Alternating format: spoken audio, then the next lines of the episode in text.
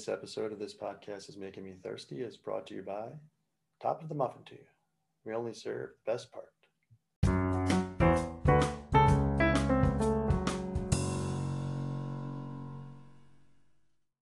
Hey, welcome to this podcast is making me thirsty, the number one destination for Seinfeld fans. We are the place to be for Seinfeld fans. In this episode, we welcome Mark Christopher Lawrence. This episode 34. Thanks for listening. Follow us on Twitter at This Thirsty and Instagram at This Thirsty. Email us at this podcast is making me thirsty at gmail.com. Thanks for listening. Pass it on and enjoy.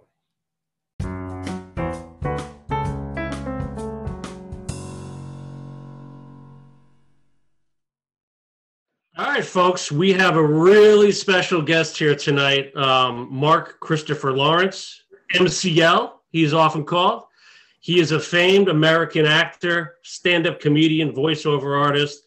He's appeared in a ton of movies such as Terminator 2, Tales from the Hood, The Island, The Pursuit of Happyness, over 117 acting credits, counting. You probably know him best from his role as Big Mike on Chuck, which was a great show. Um, he made guest appearances on a ton of TV programs, including Heroes, My Name is Earl, Crossing Jordan, Dharma and Greg, Men Behaving Badly, Murphy Brown, which is another uh, Seinfeld tie-in, um, and also Martin. But most importantly, and why he's with us today, is he guest starred twice in one of the in, in some of the most well-known episodes um, of the entire Seinfeld show, the airport and the race. Mark Christopher, welcome to this podcast. Is making me thirsty. Ah, thanks for having me, man. Appreciate it. Awesome. So take us back. So 1992, right? The airport episode. Um, right off the heels, I believe, of your designing women appearance, which we heard you said was a tenth set. Um, how, it was. You what? How did uh, we can get back to that in a second? But how, how did the role um, come about as the sky cap in the airport? Uh, agents sent me an audition request, and you know, I, I go over and read for the part, and got it. That's basically the way it works. When when you read was like so it's, it's well documented. Yeah, Larry was in the room. Uh, Jerry was not in the room. Uh, other producers were in the room, and whoever wrote that episode uh, was in the room, and the director. I think uh, might have been Ackerman.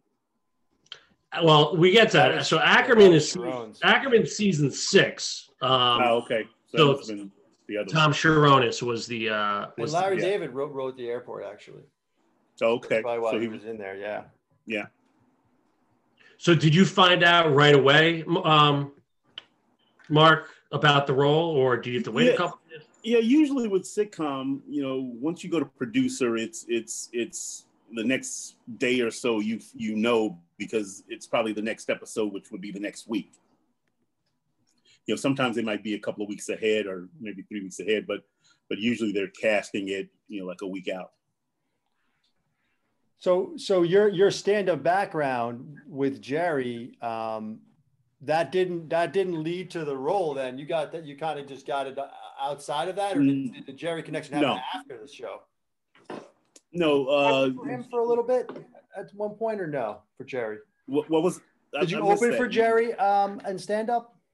No, Jerry um, was working at a club that there used to be a club in Newport Beach, California, called um, the Laugh Stop, and so uh, early in my career, that was one of my one of my sort of home clubs where where I hosted a lot, and so Jerry did a weekend there, and I hosted the weekend. Was that prior to being on the show though, or after? Yeah, that was way before. way show. before. Got it. Got it. Yeah, I don't. I don't think I was even uh, acting then. I, I um, I started comedy in, in the eighth, in the eleventh grade. wow, nice.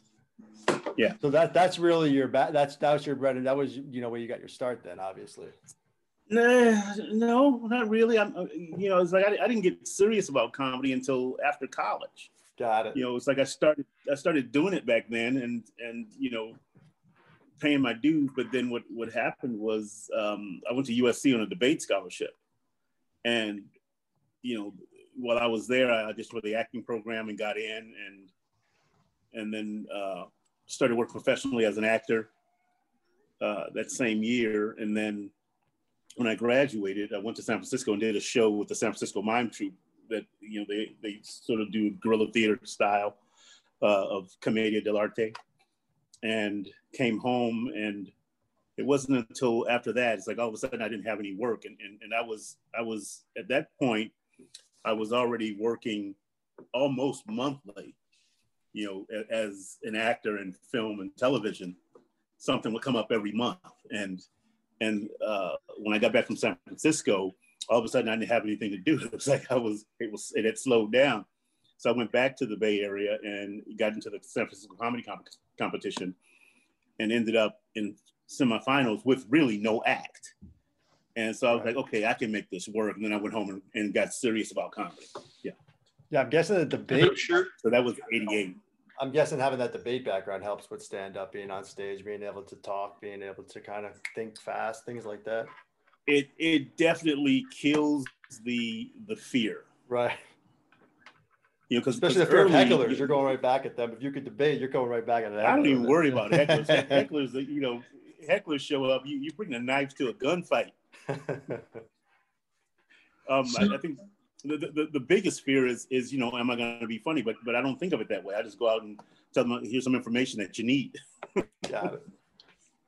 So fast forward, obviously, you had some success with the comedy, and, and then now you're kind of weaving yourself into the acting circuit. So 1992 like I said, you did a Designing Women. You've done a, a couple like sitcoms. Well, see, here, here's here's the thing. Uh, you're probably looking at IMDb for credits. Yeah. So IMDb is not complete. Yeah, I started working professionally as an actor in '86. So, really? so there, yeah, there was there's things that that aren't on IMDb because the producers maybe died before IMDb ah, before inter, the internet happened, and you know, there's a lot of stuff that I did before IMDb ever existed. Interesting. I just, you know, you're such. I feel like you're such a young guy, and this is we're going back like 30 years as is. You know, um, I've been I've been a professional actor for, for 35 years. Wow. I'm 50, I'm 56. I'll be 57 next month. Well, in in May. Awesome. Well, you look great, Mark. Black don't crack. yeah.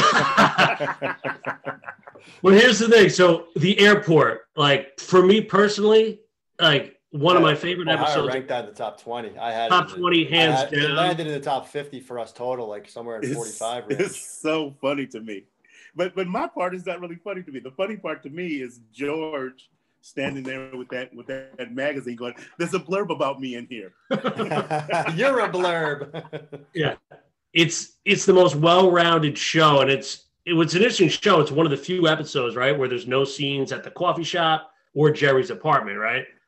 right. Uh, again, like Mark, when I talk about this show, like you get brought up all the time. Like yeah, two beans. The JFK Honolulu line, and it just it gets me every time. So it's like it's interesting. You had such a small part, but like, you really shined and brought out such a great dynamic in Jerry and Elaine. Can you kind of talk about that scene a little bit? Um, you know, it was it was very fast. It's like they shot it at the end of the end of the night. Um, if you're at, uh, if you've ever been to CBS Radford, uh, as soon as you come through the gate, on the left, there's a building right there. And uh, as you walk past that building, if you look to the left, you'll see that gray wall where we were standing. So, so they were trying to figure out where to shoot this thing. And then uh, the, uh, uh, what do you call it? The, the, ah, in here help me for a second. Set director? Uh, no, the the um why is am I drawing a blank? Producer? The guy who uses the camera, he's the camera guy. the camera operator. Yeah, the director of photography. Yeah. Uh, you know, on a quick break, went out and went, "Hey, we could shoot it over there," and that's and that's where they shot it. They just set up like a, a little counter, and it was quick. So I mean, that was '92, season four. So the show was like like humming, right? Like mm-hmm. you knew you knew what a big opportunity this was, and kind of how did that kind of do people recognize people still recognize you to this day about that episode. I'm assuming, right? Oh yeah, yeah, yeah. That Yeah. and, and and always like around Christmas time, the other episode that I did. Right. So we, I want we want to touch on that a little bit. So you you you, you nail the season four episode, and then they bring you back in season six um, as as the uh, the, the mall uh, operator, that you know Kramer's boss there. Right. Ta- Take us through how that how that happened. Where they're you know the, no, no. What year was that? the ninety six the the season six episode. Yeah, Two years later, '94. a '94. Okay. Um, yeah, it, it was basically another audition, and you know, I go in and read and get the job and and go there, and and that's the, that's the one where Kramer comes comes down the. No, no, I'm, I'm mixing up the two episodes. Kramer comes down the the the, the baggage chute in the Yeah, airport. the airport. Yep. Yep. Yeah, he was he was all neurotic, man. He was asking me, "Hey, should I come down head first or feet first? I'm like, "Dude, you you're, you're one of the leads in the show. Oh, so you take- asking me?" So Mark, you you were so you're I know you just did like a quick set, but are you you're there for the full episode and like you're kind of engaging with these guys the whole time? Like Um, see, normally when you shoot in front of an audience, you're there you're you're there all day every day. Hmm. Um, but we didn't shoot in front of an audience in that episode. Oh, right, because it was all uh, none of it was in like um, the stage, I guess, right? There was no. Yeah, uh, the, the the baggage thing was in was on the stage, but there was no audience. It was really Right. it was really odd that you because I that was the first time I'd ever shot sitcom without an audience, so it was a little odd for me, but but it was still fun. It was fun to do. Um, but to get back to the other one, um, yeah, I just had the audition and and I think it was one of those times where I didn't feel like it went well, so so I went shopping. I was in this bad habit of if if if if I didn't do well at the audition, I'd run out and go shopping. And I was like, well, why? This is stupid. Why am I shopping? I didn't get the job. I got no money. and and so uh, when I got home, uh, there was a, a page from my agents. We had pagers back then still. Hmm. my agents, uh, I called them up and I said, hey, so uh, you're working next week. I was like, oh, cool. So I guess it worked out. so same deal was that with was Larry Larry and Jerry at that audition and like they obviously remembered you and and brought you back for a reason, right? Jerry wasn't there. Larry was. Larry was. Jerry wasn't wasn't in, involved really in the in the casting pro- part of it. Hmm. Yeah, it was Yeah. interesting. They even have you. I was, I was gonna. I thought maybe they didn't even have you read. They just liked what you did in, in season four, and and and you you had you played the same type, not type, but you you get mad in both of them, and I think that there was a humor in you getting mad. I don't know what it was, but I I like O'Hara said, we laugh every time. JFK Honolulu, just the look you give, the way you say it. It's one line, but it's great. And then you know, in, in the the one where you're yelling at Kramer, same thing. When you get mad, it's funny. Uh, maybe they just saw that and knew that that character, you know, gets mad and he's funny. Yeah, I may, maybe so. I mean, when I look at it, you know, I definitely see two different Mads. You know, they they they man, the Mad manifests its, itself differently in both episodes, which is really good. Hmm. Jerry, uh, a couple of years later, I was in New York, and I was having lunch with Diane White. She used to be the artistic, uh, the producing director at the Los Angeles Theater Center, and we're sitting in the village at this little outside table, and across the street, I hear, "Hey, get your skinny ass out of here!" and I look up, and it's Jerry, and she goes, "Who is that idiot?" It was so funny. I said, "That's Jerry Seinfeld." She goes, "Oh, what's wrong with him?" And then- then he keeps walking. It's really funny. That's he, great. he wrote the he wrote the line, so there you go. So it's interesting. You the dynamic of season four and season six. Could you could you feel a difference? I I know Tom Cherones, he was the director for season Mhm. 4 and then you mentioned Andy Ackerman for season six. Was we we felt a little bit of that dynamic shift when when watching season six and on. Did you sense that at all, or was it? um, well, I, I guess I guess it depends on what you mean by dynamic shift. Well, okay, yeah, that's a good point. Well, I I mean, there's definitely a difference in the tone of the show after Tom Cherones leaves. Uh, The Mhm. tone of the whole entire show changes. Uh, Well, the Larry show- is still there, but the tone a little bit shifts as far as the characters and, and the stories and just kind of the uh, maybe I could touch on a little bit, but that's our feeling. So we just thought on set it's palpable if there's a difference. But what between you gotta you gotta bring into play that the show for the first two seasons was dead last in the ratings.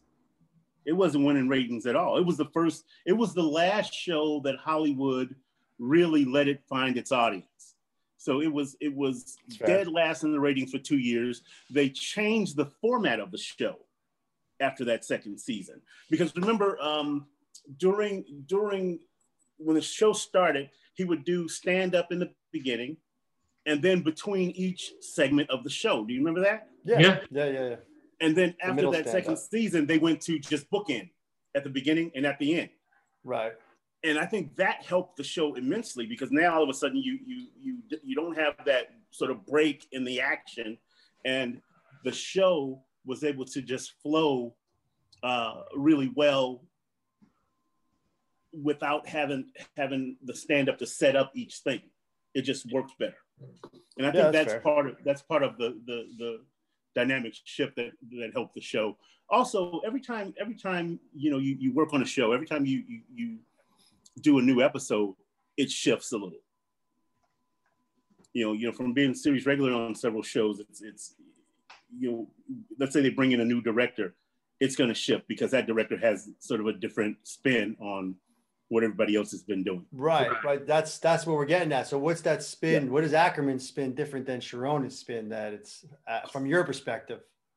you- I You're don't on the set for both. I mean, you you know, one episode, but had, you know, is there anything Yeah. that you could? It was only 30 years ago, Mark. Thirty years ago, one episode. Lay it on us. I, I, I don't know. I, I, I don't. I, I- I know um, the the second episode, the audience was there, and so that that gave it a different energy. When the audience is there, you kind of when you're playing the show, you're kind of feeding off that audience and energy as well. And so that you know that's probably one of the biggest differences in those two episodes. Yeah, and I think like the beauty of, of Seinfeld is like the four main characters are great, but Yeah. The way they made guest stars like you shine, honestly, and and become memorable is like, you know, I think about other like sitcoms. I don't remember who was a guest star on Cheers and Murphy Yeah. Brown. Like, Well, it's it's it's like it's it's one of those things where where they were really generous in that way. Um, because I remember doing a show, and I go to the I, I go to the audition in front of producers, and I'm killing it. It's really funny at the audition, and I knew I had the job, so I, I immediately went straight home and checked my machine, and sure enough, I had the job. And then uh, as we rehearsed all week, it was funny. And then the, the crew came in on uh, the day before tape day to do camera blocking and the crew was dying. And then the star of the show stormed off the set. And uh, the director comes to me and he says mark what if what if the guy was just uh, a nice guy as opposed to a funny guy perhaps the scene will be funnier overall for our star. And I was like, I get it. It's not my show. and, you know, so I had to pull back on the comedy. That's what's wrong with television, man. That's what's wrong. See, if I had my own show, I would want everybody that came through the door to be funny. Yeah, funny's the goal, they- man. It lightens the load. It's like, it's like, okay, if everybody else is funny, if I'm having a bad day, the show is still gonna work. Yeah, you that's know, fair. And, and and and they were really generous in that way. It's like when you watch those episodes, everybody is hilarious. Yeah, you had Mickey. Mickey was in your episode, uh, in your Oh, yeah. scene, and he's another. He's a, you know, he's a he's a secondary character. I mean, he's recurring, I suppose, but Yeah, Danny's a Oh. good dude. yeah. Um, the um, you know, you touched on something earlier. I, I don't know how we kind of glossed over, but you know, you said you started stand up in the eleventh grade. Yeah. Uh, that was just kind of on a on a whim type thing. Like, how does that? You're, you're in the clubs doing your thing. Is uh, was that 16 years old, 17 years old? Yeah, I had a I had an English teacher that got me involved in speech and debate, and and one of the speeches that I did was um, an oral interpretation of of Stagger Lee, and so she introduced me to this guy Perry Brents, who sort of mentored me with this speech. He helped coach me because he had played, he had done this speech when he was in, in high school. And it had a bunch of characters in it. And so I played, you know, I did all the characters in this in this 10 minute excerpt. And so he was producing comedy shows at USC. Uh, he was doing a thing called Evening of Soul. And he uh, said to me, you know, you, you should think about doing stand-up comedy. So then my friend Lennon, who's my best friend, uh, when we started doing like this team sort of thing, but then he was like, "Hey, you should lose the friend," and I was like, "I was like, well, you know, no, he's funny," and so we stuck together as long as we could. And then when I got to college, we sort of split. But but once he put me on stage for Evening of Soul, then it was like, okay, I, I, I need to go and see if I'm funny at a club. And so Lennon said, all right, let's go to the comedy store.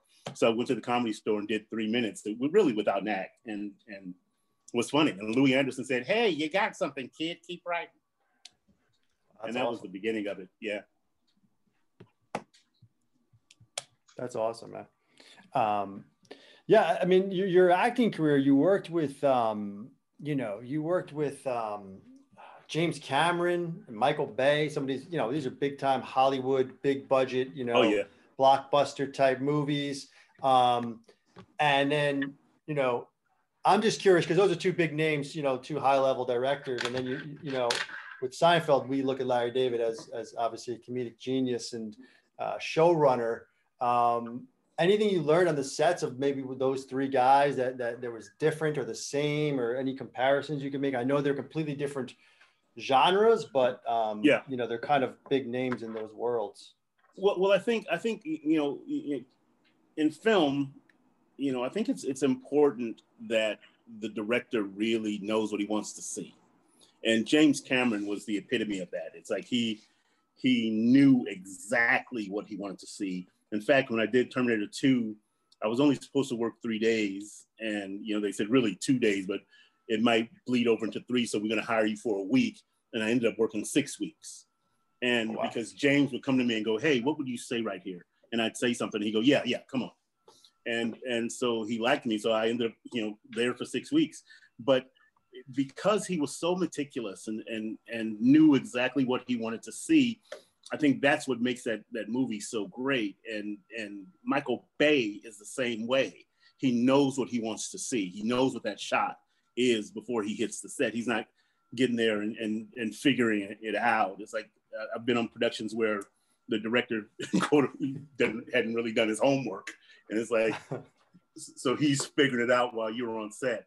And it's like, well, this doesn't really kind of work. But but then when you look at TV, you know, I've worked with some big names in TV. You know, Terry Hughes, I've worked with. Hmm. Uh, he directed the George Wendt show, which I was a series regular on. And Terry was very good with the camera. I mean, he was very good with knowing what he wanted to see from the camera, but he had no idea how to talk to actors in a way to make to make things sort of make sense. Like like there was a scene where I'm mad at George, and I come in.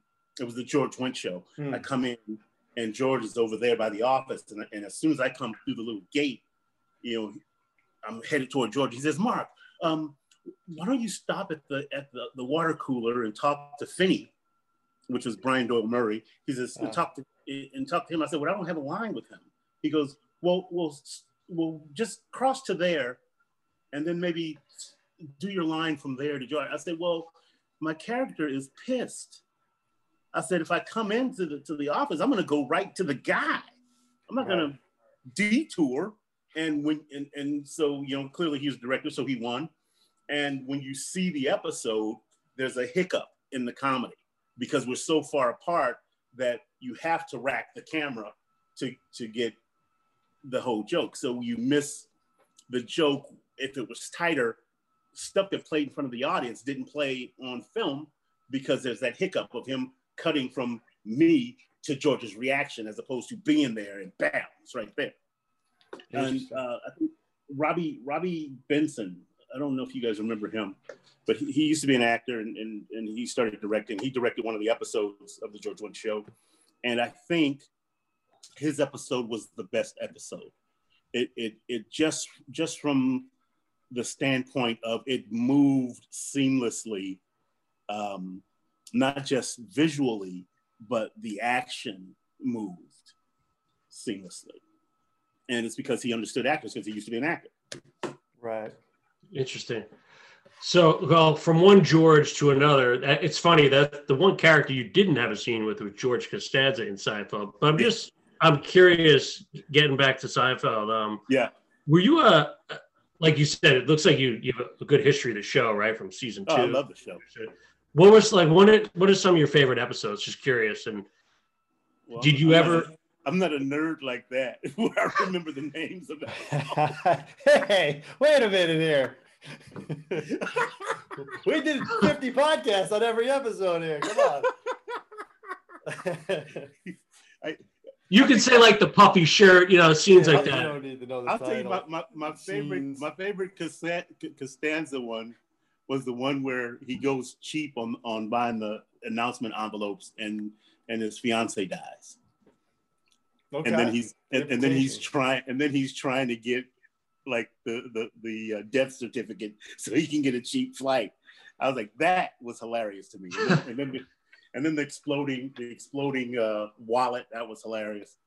Um, there's so many, man. There's so many episodes that, that there's so many things that, that, that are funny, like like uh, Kramer, you know, wearing other people's clothes was hilarious. You know, it's like it's just it's always something that's funny.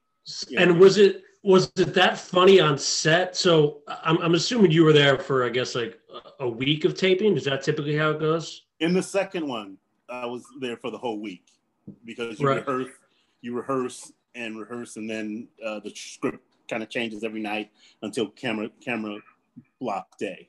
Um, so, the the first one, uh, I think I was only there a couple of nights, and then I was out. And we've heard it's pretty business-like, if you will. Um, any stories you could share? Like, did you like grab lunch with uh, like Danny Woodburn? Like, did you hang out with anybody on set? Yeah, I, I, I, knew Danny from from comedy, so mm. from stand up. So uh, we definitely hung out a little bit on set. Yeah. And who's your favorite? Who's your favorite? Jerry. Who's your favorite? Jerry, Elaine, or, or George, or Kramer? Sorry. Who, who do I like to watch most? I, that's a tough question. Um, wow. I,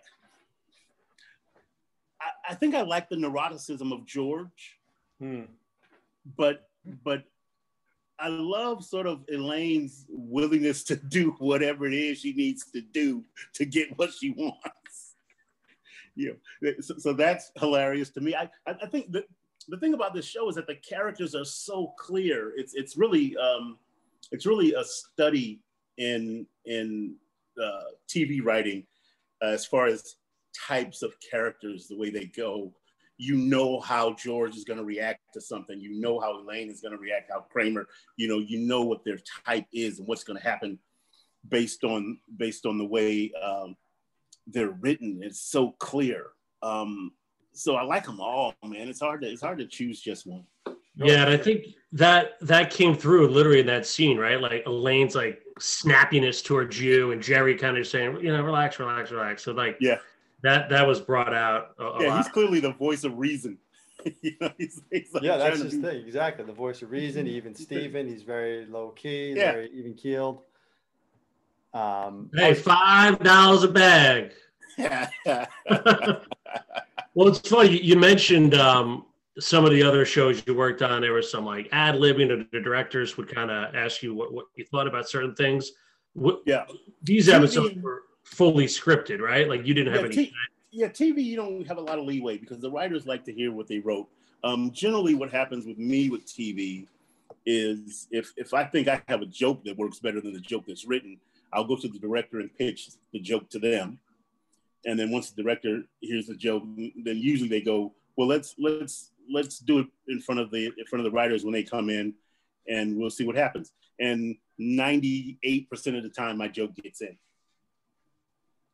You're a pro. Because I'm a pro.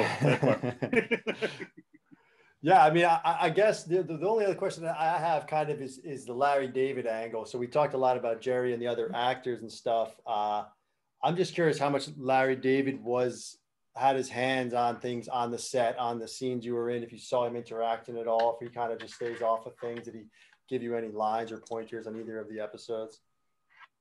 No, no, I, I, he, I, I don't, I don't remember him being uh, around for either of my scenes. Oh, interesting. Um, okay. But when I was, but when I was doing the George Wendt show, our stage was right across from their from their office on on CBS Radford Lot, oh, okay. and he'd be sitting on his balcony. And sometimes I go to him and I go, "Hey, I'm available." he goes, "Don't worry, we'll get you back in." Oh, and, awesome. But you know, it never happened.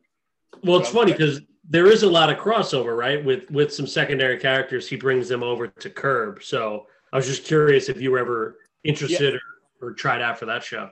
Yeah, never got to read for that show, and and and and, and I love that show. And, and in fact, Penny uh, was on that show. I, I, don't know if she still is. I haven't seen it in a long time, but but she, she uh, was in a movie that we did called Fear of a Black Hat, and and just because of her, I wanted to go over there. Um, but but the show the show is is so funny to me because it, it, it's funny in that Lucy I love Lucy kind of way.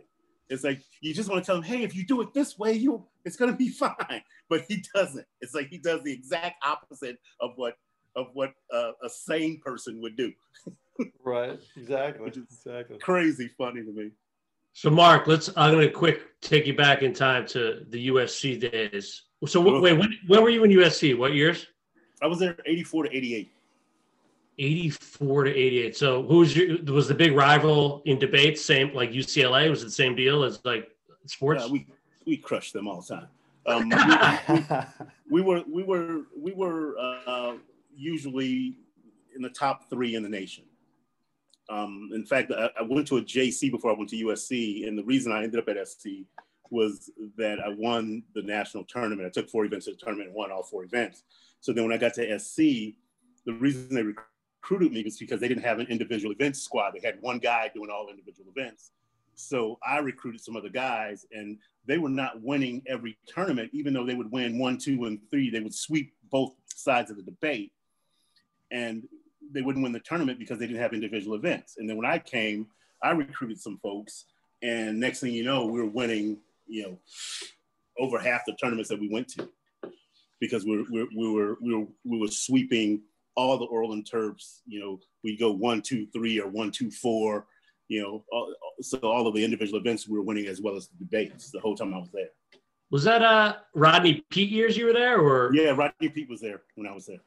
Yep. Still, you still tight with him? That's that's why I stopped playing football because Junior Seau I was playing my position. I, got, I got there, I got there, and I watched him run from the locker room to the field and watched him practice. He never stopped running in spring ball. And I called my mom. I said, "Hey, I'm done." And she goes, "What do you mean?" I said, "I'm done playing football." She goes, "Why?" I said, "They got this Samoan dude. He's bigger, taller, stronger, prettier." I said, I said I "I'm gonna be on the bench." oh, so you you you tried out for the football team? No, I, I, went out, watched, and well, he looked and said, "No and, thanks." And that was but, it. I was like, he clearly he was trying to get to the next level. I just wanted to play a game. wow. That's awesome, man. Uh, hey, Mark, this has been great, man. We really appreciate the time, and I'm just curious, like, have you ever flown from JFK to Honolulu? No, that would be a terrible flight. I, have flown from from Maui to DC. Oh wow! Ah, not the same. Not the same. And that's a terrible flight too. Cool. Uh, and Mark, I guess what what are you up to these days? I know you're doing a lot of stand up, a lot of good stuff out there. Anything you want to tell our fans? Um, yeah, I'm, I'm, I'm doing stand up. I'm writing some stuff, trying to get some stuff done. I did uh, four episodes of a eight pilot season, eight eight episode pilot season for Tyler Perry. Oh, cool. Uh, a show called All the Queen's Men. Um, you know, we can't really talk about it because they haven't given me the okay yet. But right, right. Uh, but but hopefully that show will get picked up and you know we'll be off to the races again. Awesome. And I'll tell you one thing: that studio that Tyler Perry built over there is awesome. It's it's uh, it's a major motion picture studio. It's built on uh, this army base and uh, has 12 sound stages. It has a, a White House that is to 80% scale. It has backlots. They're still building some backlot stuff there. So there's all these different neighborhoods. Um, there's housing on the base. So like when I was there working, they they put me up in a house that that uh, officers used to live in. Uh, Oh, I was right cool idea. oh it's just fantastic idea and so so uh the work was in a bubble a covid bubble i mean a quarantine bubble it was it, it was serious like they give you a test the day after they hire you and then you test again three days before you fly. They fly you out you know privately and then they bring you back back home. But once you get there you you go in you take a test before you enter the studio. Like right as you're in the parking structure Hmm. you go to your your house you stay there for four hours. They uh, bring you food and stuff. And then uh, after four hours all the tests are back. So then they open up camp and you can move around freely. And then um, your temperature's taken every morning and then every four days you get another test and by the time you leave you know you've been tested so much that your your nose feels like a hua